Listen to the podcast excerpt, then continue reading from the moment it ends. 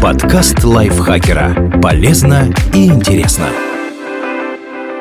Всем привет! Вы слушаете подкаст лайфхакера. Короткие лекции о продуктивности, мотивации, отношениях, здоровье, в общем, обо всем, что сделает вашу жизнь легче и проще. Меня зовут Ирина Рогава, и сегодня я расскажу вам о заблуждениях про динозавров, в которые пора перестать верить.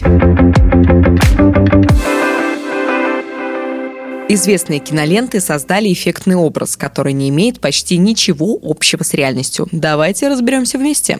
Все динозавры были покрыты серо-зеленой чешуей. Поначалу считалось, что динозавры имеют много общего с рептилиями. Само слово «динозавр», придуманное в 1842 году натуралистом Ричардом Оуэном, происходит от греческого «грозная ящерица». Но на самом деле динозавры – родственники и предки птиц. Благодаря новейшим исследованиям удалось установить, что огромное количество видов динозавров обладало перьевым покровом, в том числе и грозные тиранозавры. Правда, у них перья располагались в небольших количествах и только на спине. Конечно, то, что у многих динозавров были перья, не значит, что ими были покрыты буквально все. Существуют же сейчас млекопитающие без меха. Тем не менее, есть доказательства, что в зачаточном состоянии перья были даже, например, у стегозавров и трицератопсов в виде мелких щетинок. Что касается окраски динозавров, то тут судить сложнее. Однако есть способы реконструировать цвета древних ящеров, определяя форму меланосом – органелл, накапливающих пигмент, следы которых иногда различимы в окаменелостях. Благодаря им удалось узнать, что у маленького динозавра анчиорниса имелся гребень из красных перьев, а у одного из бронированных анкилозавров шкура была ржаво-красная сверху и светлая внизу.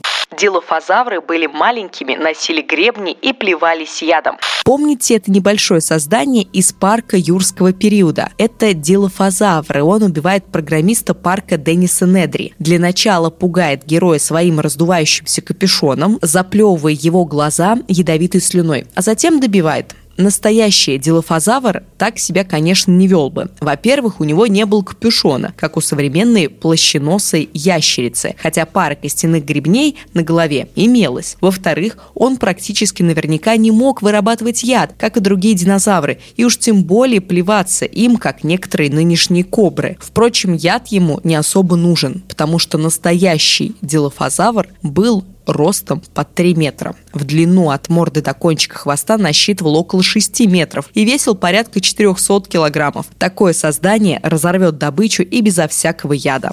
У крупных динозавров было по два мозга. Когда ученые впервые откопали стегозавра, такой горбатый травоядный ящер с двумя рядами пластин на спине и шипами на хвосте, то предположили, что у него было два мозга. Один в голове, второй в тазобедренной области позвоночника, в 20 раз больше основного. По идее, он контролировал рефлексы задней части тела и якобы включался, когда стегозавру надо было сражаться хвостом с хищниками. Из-за этого люди, немного интересующиеся динозаврами, шутили, что в бою стегозавр думал задницей. Однако это очень старая теория, от которой которые давно отказались в научной среде. То, что поначалу приняли за второй мозг, на самом деле оказалось органом под названием гликогеновое тело. Эта штука есть у современных птиц, и она содержит запас питательных веществ для нервной системы. Второго мозга не было не только у стегозавра, но и у прочих крупных динозавров. То, что гликогеновое тело от динозавров досталось птицам, еще одно веское доказательство, что пернатые произошли от них.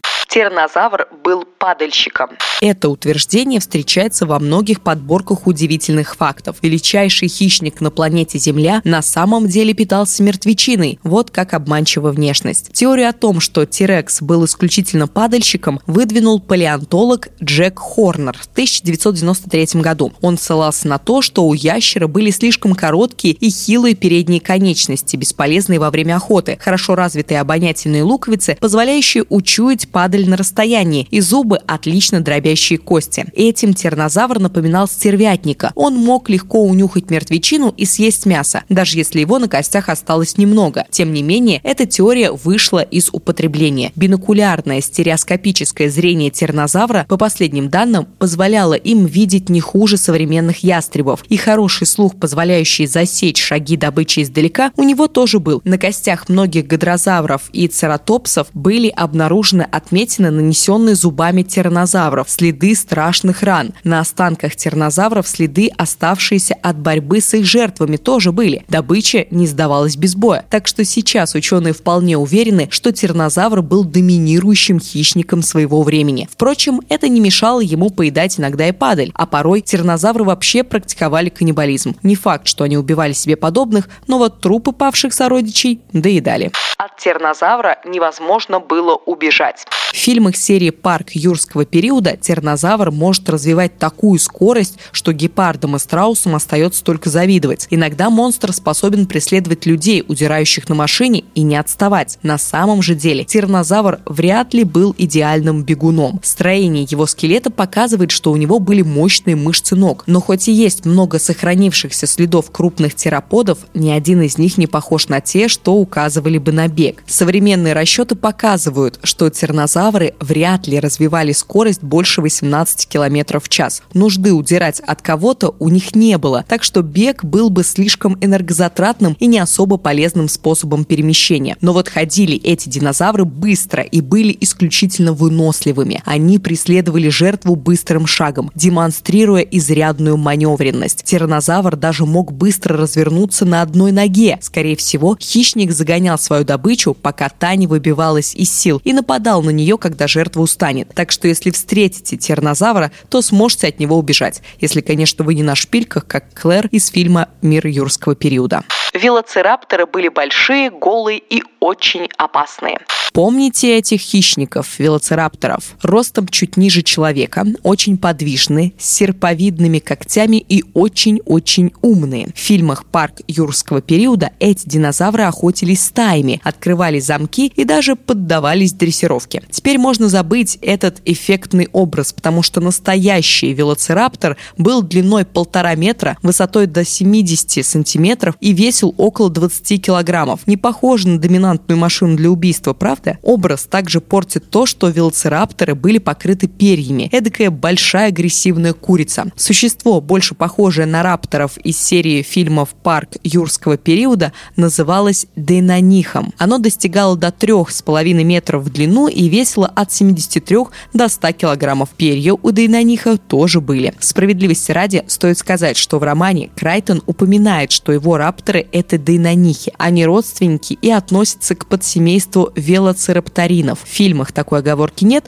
поэтому в массовой культуре все рапторы считаются большими созданиями величиной с человека. Спинозавр мог победить тиранозавра. В третьем парке юрского периода тиранозавр вступает в схватку со спинозавром, огромным хищником с ловкими передними лапами, гребнем на спине и вытянутой мордой. Спинозавр показывает Тирексу, что его передние культяпки ни на что не годятся. Он захватывает лапами голову врага и сворачивает ему шею. Вот только в реальности такой бой был невозможен. Тиранозавр жил в позднем меловом периоде в Северной Америке, около 65 миллионов лет назад, а спинозавр в среднемеловой Африке, около 100 миллионов лет назад. Они никогда бы не встретились. Вы скажете, на острове с искусственно колонированными динозаврами может случиться и такая стычка. Разумеется, но она все равно закончилась бы не так, как в фильме. Спинозавр хорошо изучен, и точно известно, что его зубы абсолютно не подходили для боя и охоты. Он питался рыбой, проглатывая добычу целиком, и был не способен откусывать куски мяса. Спинозавр умел плавать и проводил много времени в воде. Так что в реальности Тирекс просто разорвал бы водного терапода на части, хотя тот и был длиннее.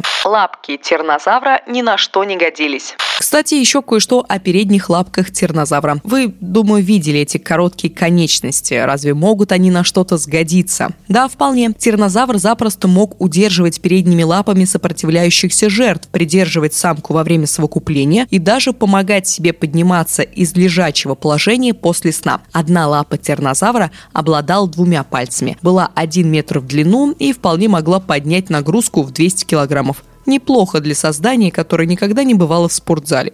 Динозавры моментально вымерли после падения метеорита. Мы привыкли считать, что удар метеорита – это что-то вроде взрыва атомной бомбы. Один бум, и бедные динозавры все повалились кверху лапками. Но это не так. На то, чтобы привычные ящероподобные динозавры вымерли после падения Чикшулуба, потребовалось почти 200 тысяч лет. Из-за облака пыли, поднятого метеоритом, изменился климат, стало меньше растительного корма, и крупные травоядные динозавры постепенно вымерли, а с ними и хищники. За компанию с динозаврами погибли морские завропсиды, летающие ящеры-птерозавры, многие виды моллюсков и мелких водорослей. Всего исчезло 16% семейств морских животных и 18% семейств сухопутных позвоночных.